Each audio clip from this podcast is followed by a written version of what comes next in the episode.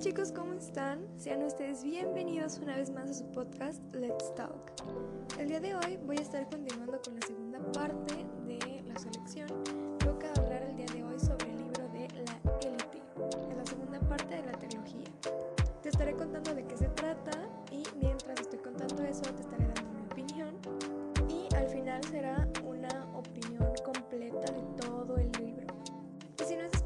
El primer episodio te invito a que lo hagas, lo puedes buscar en mi perfil porque es una continuación, entonces si escuchas primero este episodio no vas a entender quizá absolutamente nada, así que te invito a escuchar el primero. Antes de comenzar, te invito también a que me sigas en mi Instagram, me encuentras como arroba 1 let's talk-podcast. Ahí podrás ver cuando hay un nuevo episodio y podrás participar en las encuestas sobre nuevos episodios. Otra de las razones para que te invito a que escuches el primer episodio es porque ahí explico algunas de las, algunos datos para poder entender mejor todos los libros y también te explico quién es la escritora para que puedas conocerla un poquito más. Así que sin más por el momento, comenzamos.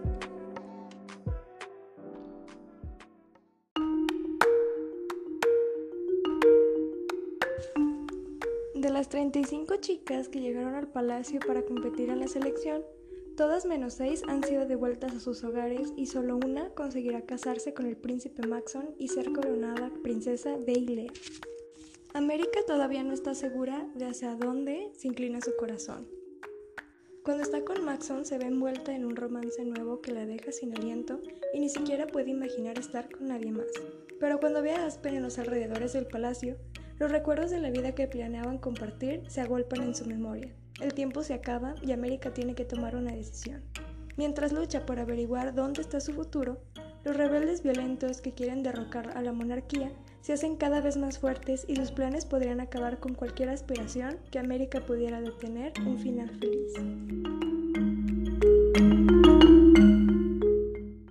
La continuación de nuestra historia de amor, con América y Maxon en una cita, y bueno, América nos explica que cada pasar pues ratos junto a Maxon, porque como más ansioso ahora de que son menos chicas. Así que a ver si su corazón le pertenece a Aspen o le pertenece a Recordemos que ahora Aspen es el guardia nocturno de América y que ella forma parte de la élite junto con Marley, que es su mejor amiga, Celeste, Chris, Natalie y Elise. Y las razones de Maxon para dejar a las otras cuatro es que tienen influencias, ya sea, no sé, en la corona de Nueva Asia o que son de castas más altas, por decir, o sea, Celeste es dos, y al rey se le hace que sería como una muy buena imagen para la corona celeste, porque pues es modelo y así. Pero, este, uh, o sea, América sigue ahí porque los sentimientos de Maxon le tiene América, o sea, por eso, porque la quiere América sigue ahí, o no porque tenga ninguna influencia ni nada por el estilo. Recordemos que América es 5, pero no, no es como nada guau América, ¿no? Entonces por eso América sigue en la élite, porque la quiere mucho, por eso. En otra de citas que tienen este Maxon y América, él le dice que le pregunte lo que quiera y que él sabe todas las respuestas porque ha estudiado mucho y aparte ha viajado mucho. Entonces América le pregunta qué pasaría si él no sabe la respuesta. Le dice que lo más probable es que se la sepa, pero que se a investigar. Así que América se le ocurre la brillante idea de preguntarle a Maxon qué es el Halloween. Como recordemos que este, estos libros se desarrollan en la Cuarta Guerra Mundial y Ilea tiene otras ideologías y se han cancelado muchas festividades. Una de ellas es el Halloween. Así que ni él ni América sabían qué rayos era Halloween.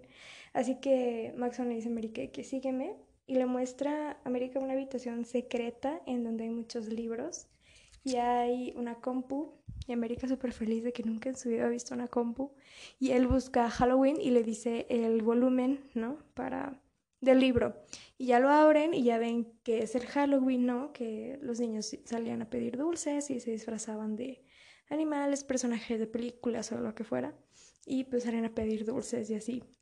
Y en uno de, o sea, es un diario de Gregory Ilea, que es el fundador de Ilea. Este, son unos diarios y ahí este Gregory escribe que Su familia es una de las pocas que quedan que tienen dinero para hacer algo festivo, pero dice, este juego de niños me parece tirar el dinero. Entonces América supone que el motivo que ya no se celebre Halloween es porque sería desperdiciar el dinero.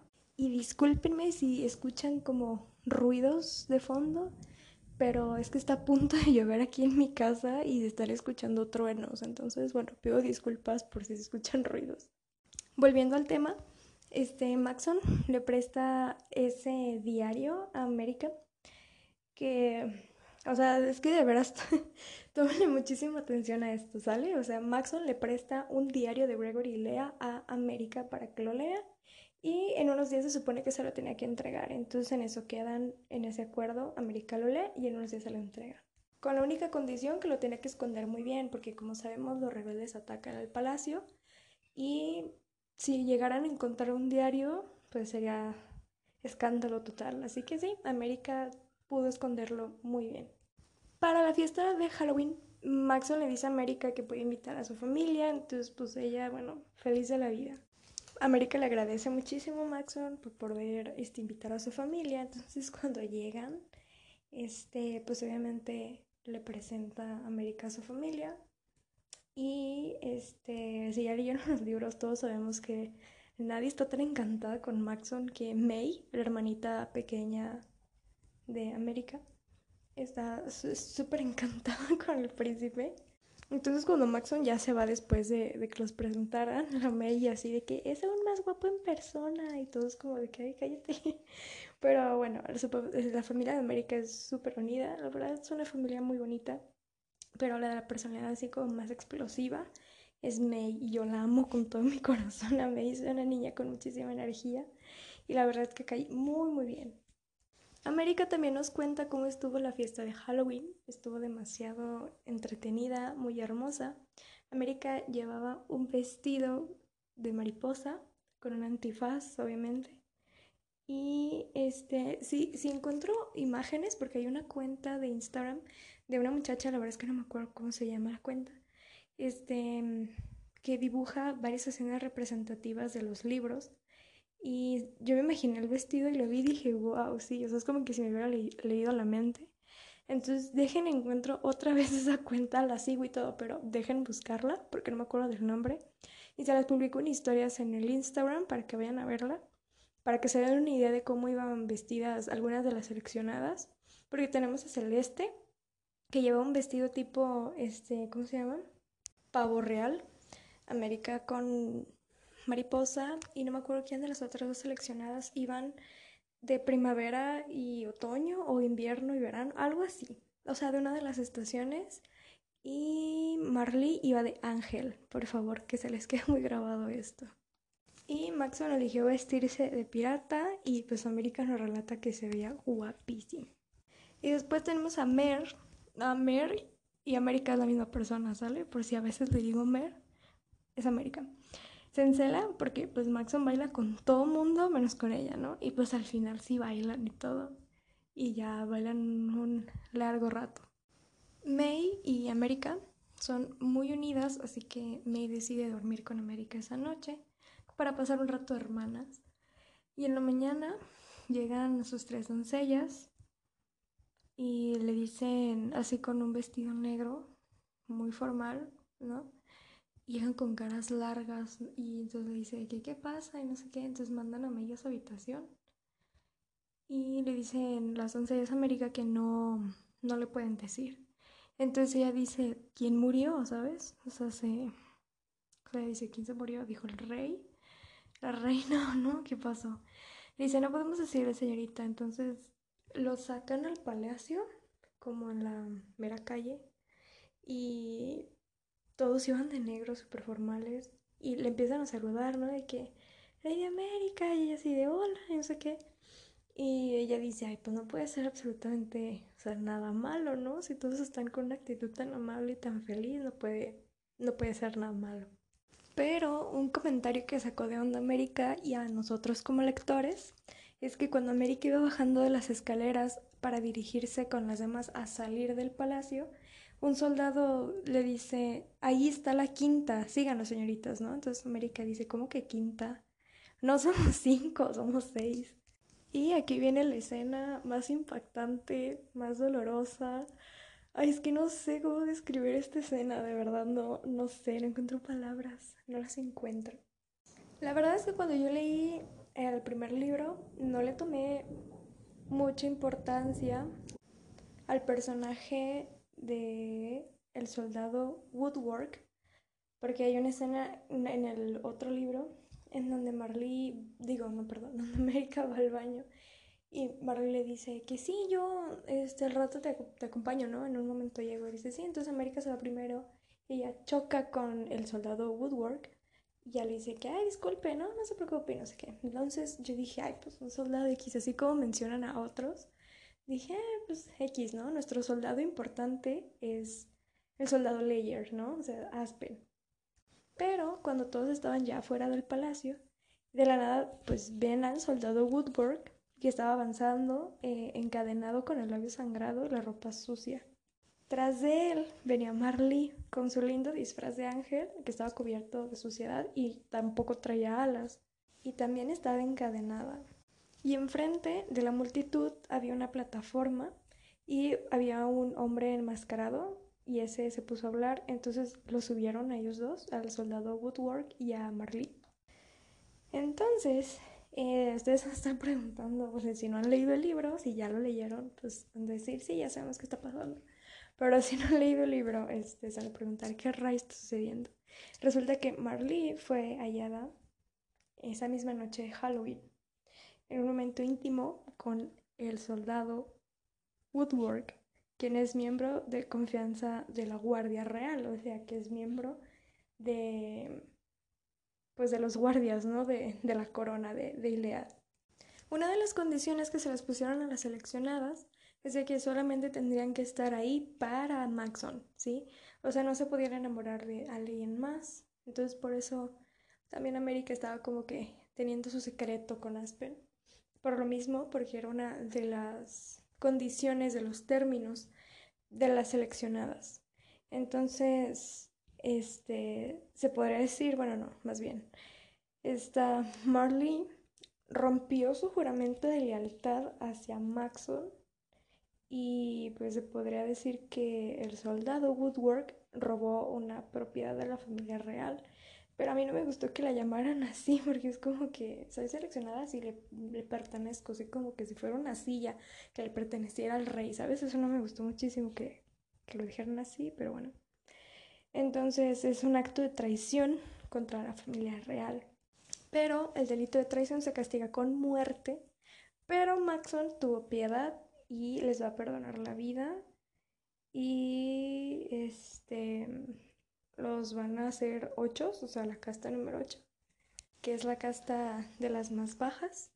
Y aparte, como que si fuera poco despojarlos de sus castas, este, iban a recibir 15 golpes de vara en público. Y luego dice aquí que sus cicatrices los recuerden nuestros pecados. O sea, Dios.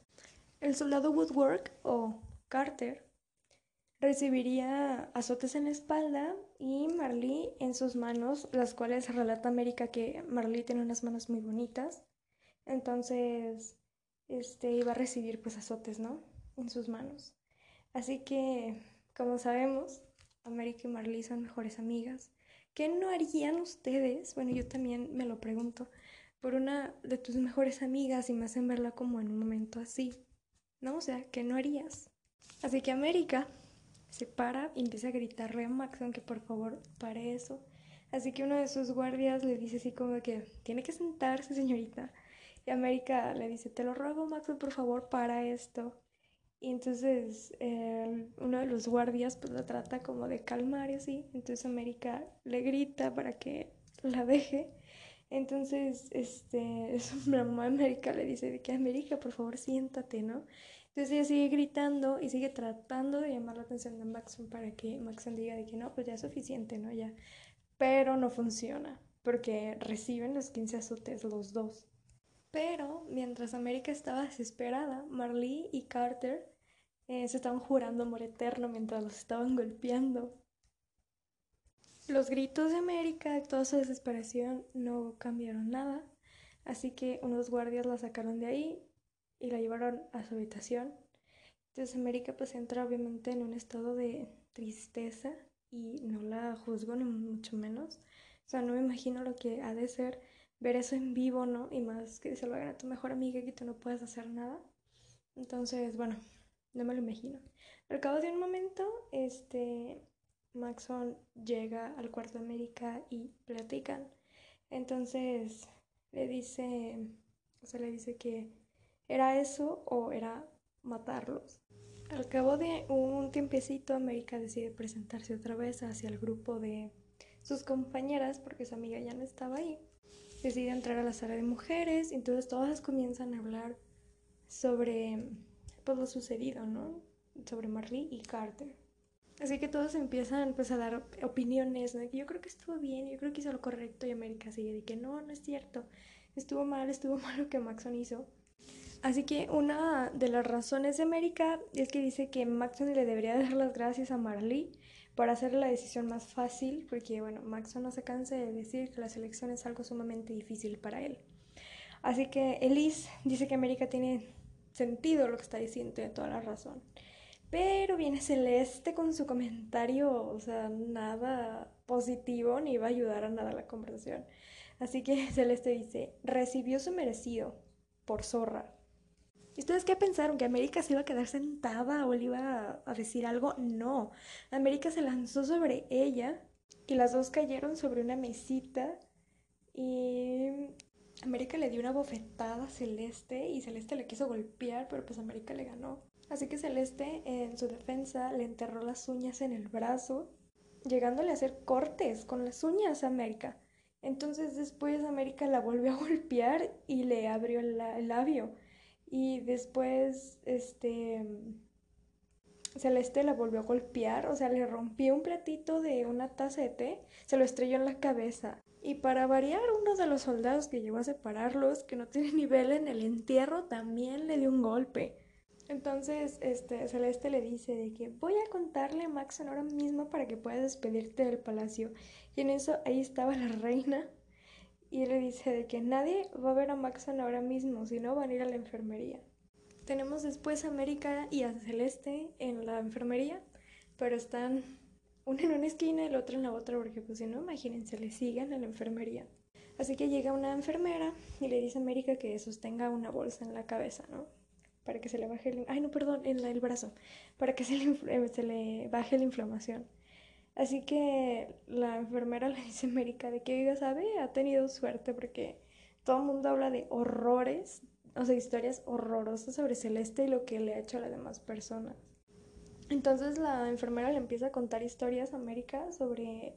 Había una participante que se llama Ana, Así que Ana bofetea a Celeste, entonces Celeste le dice a Maxon y corren a Ana, pero la culpable había sido Celeste. Después otra de las chicas llegó con sangre en los pies, ya que alguien le metió un cristal en los zapatos por la noche. Dice la enfermera que no pudieron demostrar que fue Celeste, pero pues ¿quién haría algo tan cruel de todas ellas? Pues solo ella, ¿no? Solamente Celeste. Y también dice que le pega a sus doncellas, o Celeste le pega a sus doncellas. Entonces América se queda en shock porque dices que, ¿cómo puedes pegarle a las doncellas? Porque sabemos que ella ama a sus doncellas. Y nosotros también las amamos a ellas tres, pero pues obviamente más América, ¿no? Entonces no se puede imaginar que, o sea, no se puede imaginar a ella pegándoles a ellas tres, ¿sabes? Así que, este, América le pregunta a la enfermera por Marley si la había visto. Y antes de que le pudiera contar algo, Maxon entró y Celeste le grita, Maxon, cariño. Entonces se va a la cama de Celeste y la enfermera se va. Así que le dice América Maxon de que me vas a expulsar. Le dice, no, o sea, entiendo que por los eventos sucedidos estén todas muy, pues, muy exaltadas, muy agresivas más bien, ¿no? Así que pues ninguna de las dos se retira, ¿no? Se quedan en la, en la competencia aún. América y Aspen siguen teniendo citas secretas porque como sabemos que Aspen es el guardia, ¿no? Se sabe todos los pasadizos de caretos, obviamente los horarios de todos los guardias, así que él le deja algunas instrucciones para que sepan en dónde se puedan ver, ¿no? Las partes más solas del palacio para que no los encuentren. Porque obviamente el miedo de América y de Aspen es que los encuentren y les suceda algo similar a lo que les pasó a Carter y a Marley. Pasa un ataque rebelde y no salen heridos, así que América pues al, al salir del refugio hay una unas letras ahí enormes en una pared que juntas dicen ya venimos.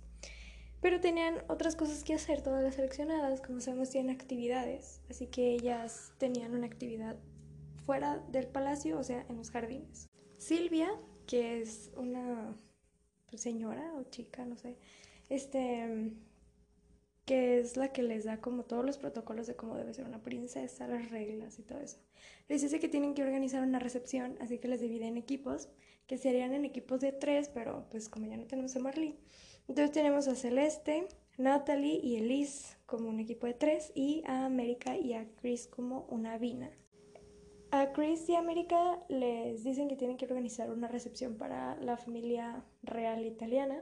Así que ese día fuera en los jardines es cuando tienen que trabajar todas. Cuando de repente uno de los guardias grita, rebeldes, corran. Así que todos se quedan como de que, como que en shock. Porque de estar como muy tranquilos y así, de la nada que uno grite, ¿no? Que rebeldes corran, pues como que así te deja como muy en shock. Entonces Celeste sigue a la reina porque dijo, ay, pues acá está más seguro. Y después Maxon agarra a Chris porque no podía correr, porque tenía mal el tobillo. Y se la dejó a uno de los guardias que tenía más cerca, que es Aspen.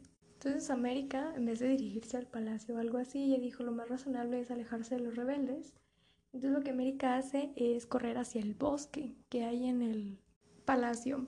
Sé que corrió a campo abierto y después se perdió, no supo ni dónde rayos estaba. Siguió corriendo y corriendo y corriendo hasta que vio un árbol lo bastante ancho para poder ocultarse.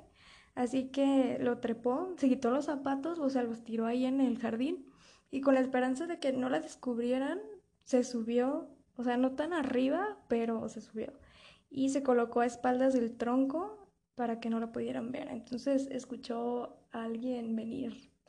O sea, como un fuerte murmullo y alguien decía de que deberíamos haber venido en la noche. Y después dice, de noche no, no habían estado afuera, o sea, sería como más seguro para todos. América se dio cuenta que lo que habían robado eran libros. O sea, lo que creo que muchos nos imaginábamos que era lo que robaban eran, no sé, como joyas o cosas caras, pero no, eh, roban libros. Esa chica ya se iba, ¿no? Porque fueron a buscar a otro rebelde y así, entonces esa chica ya se iba, la que empezó a gritar. Entonces ella se paró, se apartó el flequillo de la cara, levantó la mirada y vio a América. Se quedaron mirándose una a la otra por un corto tiempo hasta que se escuchó un silbido. Entonces ella lo que hizo o sea, la muchacha, no América, la, chava, la rebelde, echó una pierna atrás y bajó la cabeza y le hizo una reverencia. Entonces ella se levantó sonriendo y se fue a la dirección del silbido. Hasta el rato escucharon que, que la estaban llamando, ¿no? De que Lady América, ¿dónde está? Entonces uno de los guardias dice que se aseguren de mirar por todas partes, dice si la mataron, pudieron haberla colgado o haber intentado enterrarla, así que presten mucha atención. Entonces ya después ella dijo de que no, acá estoy, estoy viva, ¿no? Entonces gracias a Dios América no le pasó nada. Y al fin tenemos el día de las recepciones. Fue primero la recepción de Celeste, Natalie y Elise, la cual eh, no les gustó mucho porque mm, tuvieron que retirar algunos arreglos florales, porque no iban como con la temática de la fiesta y así.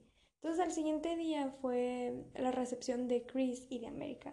La verdad no sé cómo pronunciar su nombre porque no sé, bueno, creo que Chris no es porque no tiene H intermedia, creo que es así, Chris, pero no sé, no sé cómo se pronuncia.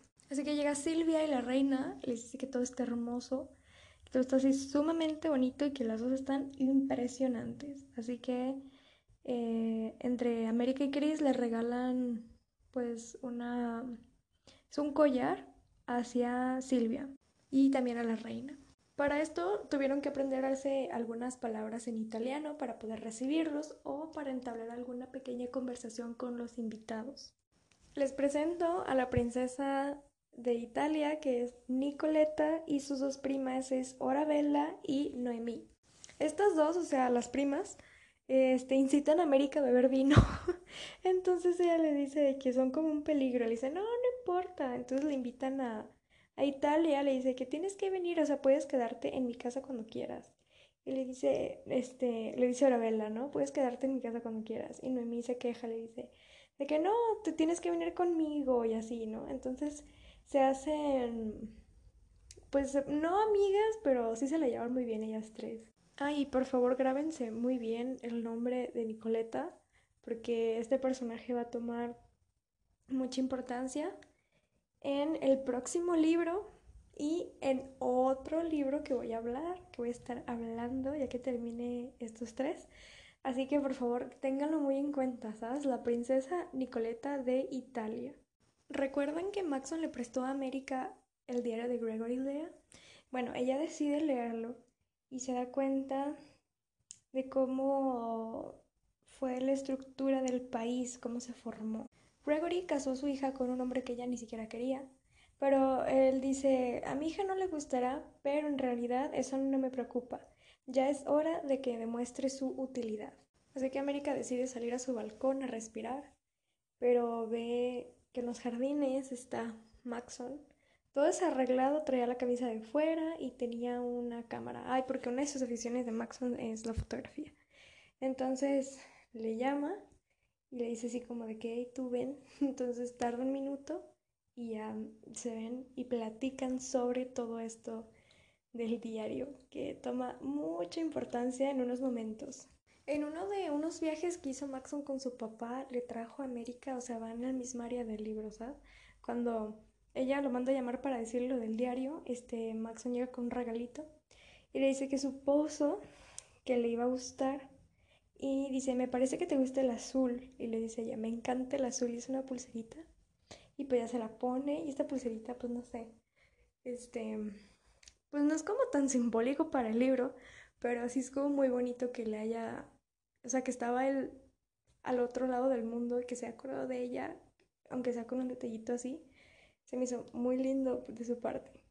En otra de las actividades que las seleccionadas tienen que hacer es crear un programa en beneficio a la sociedad hacia el pueblo de Ilea, el cual se iba a presentar en el Capital Report dentro de dos semanas y ahí se va a presentar la idea y tienen que proponer algo de cómo se podría poner esto en marcha. Así que América se encuentra muy nerviosa porque ya todas tienen su proyecto, de hecho incluso Silvia le dice de que, oye, ¿cómo vas? Y ella le dice, perfecto, ya casi lo termino y no tenía absolutamente nada en mente. Y llega a suceder incluso, ¿no? En la vida real de que te dejan un proyecto y no sabes ni qué rayos hacer y ves a todos tus compañeros de que dices, ay Dios, ya está, ya tienes la presentación hecha y tú no tienes nada, pero resultas saliendo a final de cuentas un excelente proyecto, a veces está mejor que el de todos. Entonces, después de que América leyera pues todos, todo diario de Gregory Lea, decide ir a hablar con Maxon muy seriamente. Así que ella se dirige a su habitación y uno de los guardias le dice de que no cree que Maxon debería recibir ninguna visita ahora mismo. Así que ella se va y dice de que, ah, no, está con otra chica, por eso no está aquí. Una de las doncellas le da una pista, le dice que no está en su habitación, pruebe abajo. Entonces América se baja, gracias, ¿no? Entonces se va. Entonces, a lo lejos y bajito, susurro, luego una risita traviesa, luego un suspiro. Entonces después América siguió caminando y los rollos se hicieron más claros. Estaba oscuro, pero el cabello rubio de Maxon se veía incluso con la oscuridad. Maxon se encontraba aprisionado entre la pared y el cuerpo de Celeste. Y América se quedó viendo ahí esperando a que él le dijera que se apartara o que no hiciera eso. Pero no, al contrario, él la besó. Así que al parecer pues Maxon estaba disfrutando todo lo que estaba sucediendo.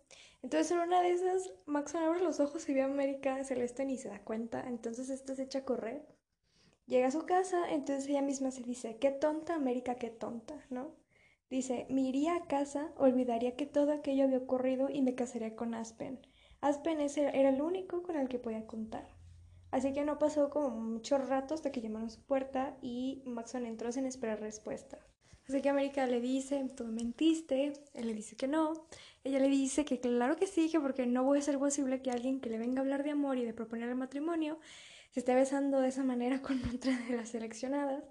Así que este, ella le dice de que querías que tomara una decisión y aquí la tienes, ya no puedo más, dejo la selección, dejo todas estas mentiras y sobre todo te dejo a ti. Dios no puedo creerme lo tonta que he sido.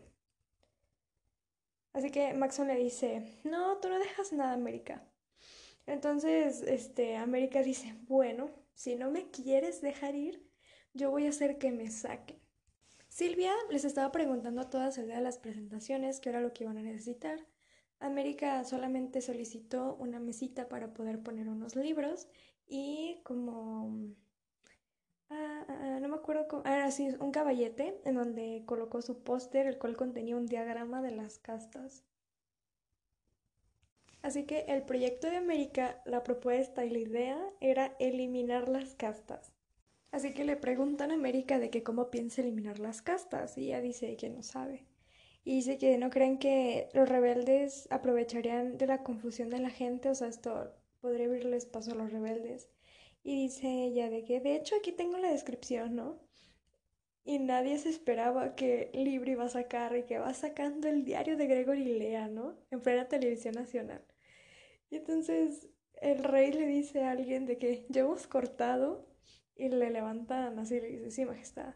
Y ella le dice que, ¿de dónde rayos ha sacado esto, no? Y Maxon de que, oye, a ver, tranquilízate, papá, ¿no? Entonces le dice Maxon, yo se lo di, yo se lo di. Dice, estábamos consultando lo que era eso de Halloween.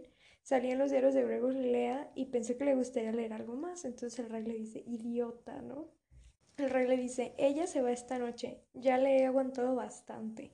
Así que bueno, el plan de América resultó perfecto, dio en el blanco, se quería alargar y pues dijo, bueno, si no me dejan salir me voy a hacer que me echen. Así que Maxon le dice a su papá de que no puede enviarla a casa, ya que eso lo decide él, y él decide que se queda. Así que le agarra el libro y le dice a la reina que lleve eso a su lugar. Y le dice a Maxon que quiere verlo en su despacho. Y le dice, oh, podría hablar directamente con ella, o sea, con América. Entonces Maxon le dice que no, le dice eso no será necesario. Y les dice que les van a enviar la cena a sus habitaciones. Y le dice a ella, de, a Maxon le dice a América que lo mejor sería prepararse y recoger sus cosas por si acaso, ¿no? O sea, por si su papá no respetaba la decisión de que América se puede quedar. Y después el rey, este, recuerda y le da el pésame a Elise. No, discúlpenme, a Natalie. Le dan una mala noticia de que su hermana murió que pareció que los rebeldes se habían llevado a su hermana esta mañana y pues encontraron sus restos en la tarde. Así que le dan la noticia lo más horrible, o sea, de la manera más horrorosa que se le pudieron haber dado a alguien, la verdad. Pues bueno, a todas las corren, ¿no? De ahí, de, del report. Entonces América se dirige a su habitación y pues ella se esperaba como que todos así de, ay, miren, la loca de las castas. No, hombre. Llegó a su habitación con aplausos de sus doncellas, de que estamos muy orgullosas de usted, no hay nadie que nos defienda. Y entonces este, Lucy, su doncella, le dice, Maxon tiene que escogerla, usted es la única que me da esperanzas. Y todas súper felices de América de que, ¿y qué hice, no? O sea, yo no estoy orgullosa de esto y las doncellas de, claro que sí, usted es lo máximo, así, lo máximo, la amamos. Entonces América necesitaba despejar su mente y sale a dar pues una vueltita ahí por el palacio. América pasa por la enfermería y en eso la puerta se abre de golpe y choca con Maxon así cara a cara. Y él le dice que qué estás haciendo fuera de tu habitación, pero así, ¿no? Y ella de que pues iba a los jardines, estoy intentando decidir si he hecho una estupidez o no. Y Maxon le dice que, oh no, yo te aseguro que sí fue, has hecho una estupidez. Entonces están como que medio discutiendo, medio odiándose y de la nada escucha un, un ruido y dice de que den la alarma han atravesado las puertas, o sea, los rebeldes, otra vez. Meten a América y a Maxon en un refugio por las cocinas, pero América nota algo raro en Maxon, algo inusual, que no puede caminar bien. Y aparte se tambalea mucho, o sea, como se le dificulta mucho caminar e incluso sentarse. Y ella se la pasa diciéndole de que, ¿qué te pasa? ¿Qué te pasa? Y él le dice, nada, todo bien. Hasta que le dice, ya no puedo aguantarlo más, América, ¿me ayudas con el abrigo? Entonces le ayuda a quitarse el abrigo y los botones de la camisa. Y le dice Maxon, por ahora has demostrado que se te da fatal guardar secretos, pero este es uno que tienes que llevarte a la tumba y yo a la mía, ¿lo entiendes? Y América asiente, le dice sí, como que sí, claro sí. En la espalda de Maxon se encontraba un corte sangrante en el hombro que le seguía hasta la cintura y se cruzaba con otro que también sangraba y a su vez se cruzaba con otro ya cerrado. Parecía que tenía al menos seis cortes recientes en su espalda. Entonces, América recordó la mirada del rey y el esfuerzo de Maxon por ocultar su miedo. Entonces América se cuestiona de que cómo alguien podría hacerlo a su hijo. Así que América le ayuda a Maxon a curar, a curar sus heridas. Y en ese momento pasa de que ellos dos se despiden porque América sabe perfectamente que no se va a poder quedar en el palacio por lo que hizo. Pero pues a fin de cuentas eso quería, ¿no? Se quería ir. Pero obviamente pues ella estaba muy enfadada y no se quería ir, ir del todo. Así que en una de las despedidas, América le dice a Maxon, no te tires de la oreja con ninguna otra, eso es mío. Y él le responde, hay un montón de cosas que son tuyas. Y se fue, Maxon se va. También recordemos que Maxon no está echando a América, sino es el rey. O el rey es quien manda a América a casa. Las doncellas de América llegan con un vestido demasiado hermoso, muy elegante y era morado. Era un vestido de noche. Entonces América ya se estaba despidiendo de sus doncellas, se había despedido de Aspen y se estaba despidiendo de todo el palacio, de los pasillos, de absolutamente todo. Cuando apenas iba a salir del palacio, escuchó un América y se giró y era Maxon. Diciéndole que ha hablado con su padre, o sea, con el rey, quien estaba sumamente contento de que no lo habían matado el día de ayer por la noche. Y le explicó que estuvo a punto de morir por el ataque de furia, ¿no? De, del, del rey y este y también de los rebeldes, ¿no? Y le dijo que este habían encontrado un refugio gracias a América y América le dice, "Pero yo no hice nada."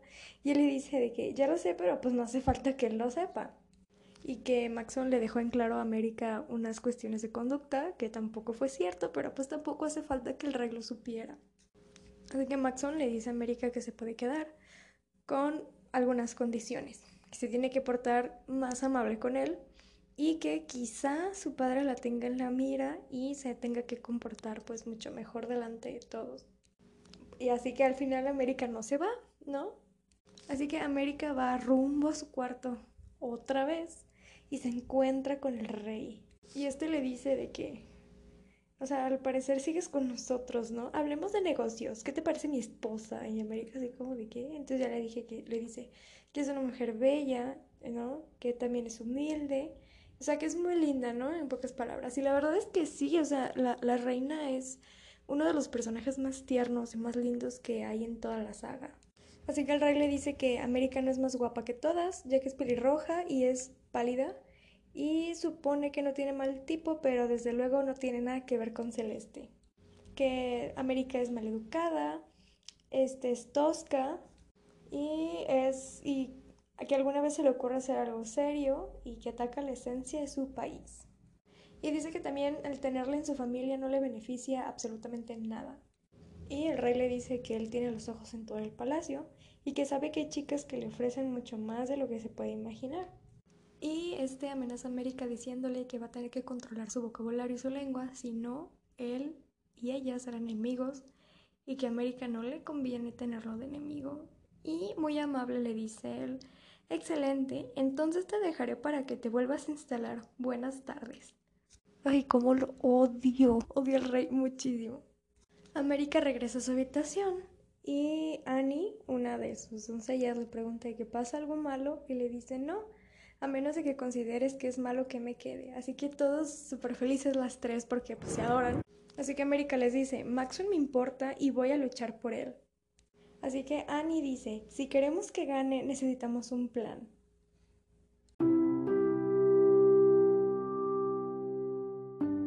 Mi opinión sobre este libro es que la verdad fue una montaña rusa de emociones este, no saben lo que lloré con este libro. En especial en la escena de Marley y de Carter. Muchísimo, muchísimo. O sea, sí, lloré muchísimo.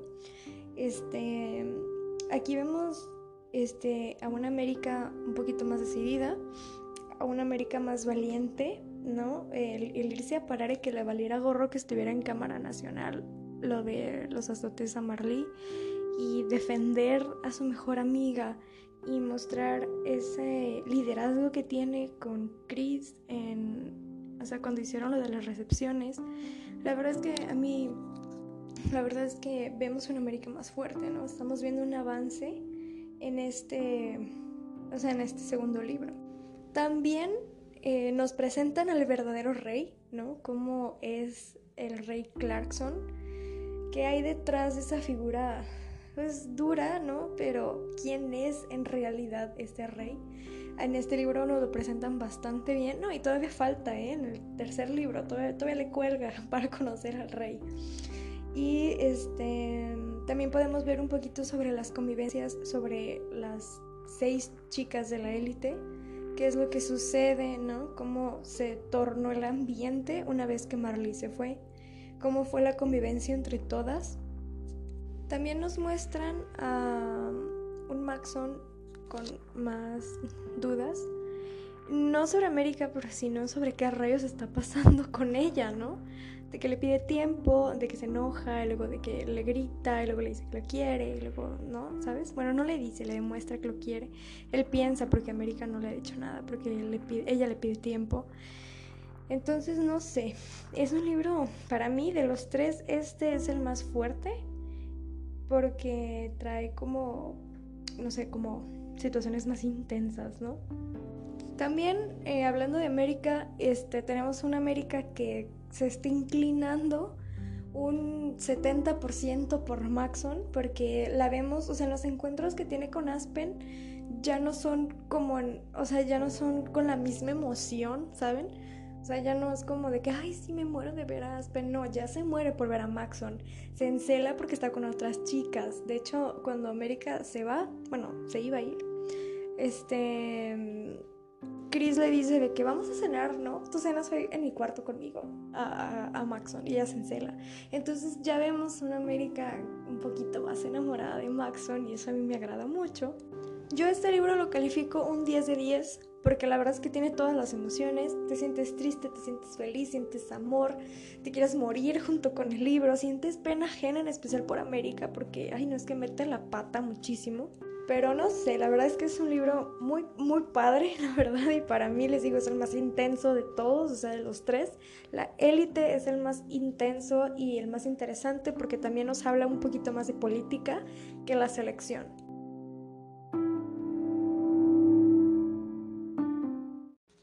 Y hasta aquí llega el episodio del día de hoy. Espero que te haya gustado mucho y que no te haya hartado hablando tanto.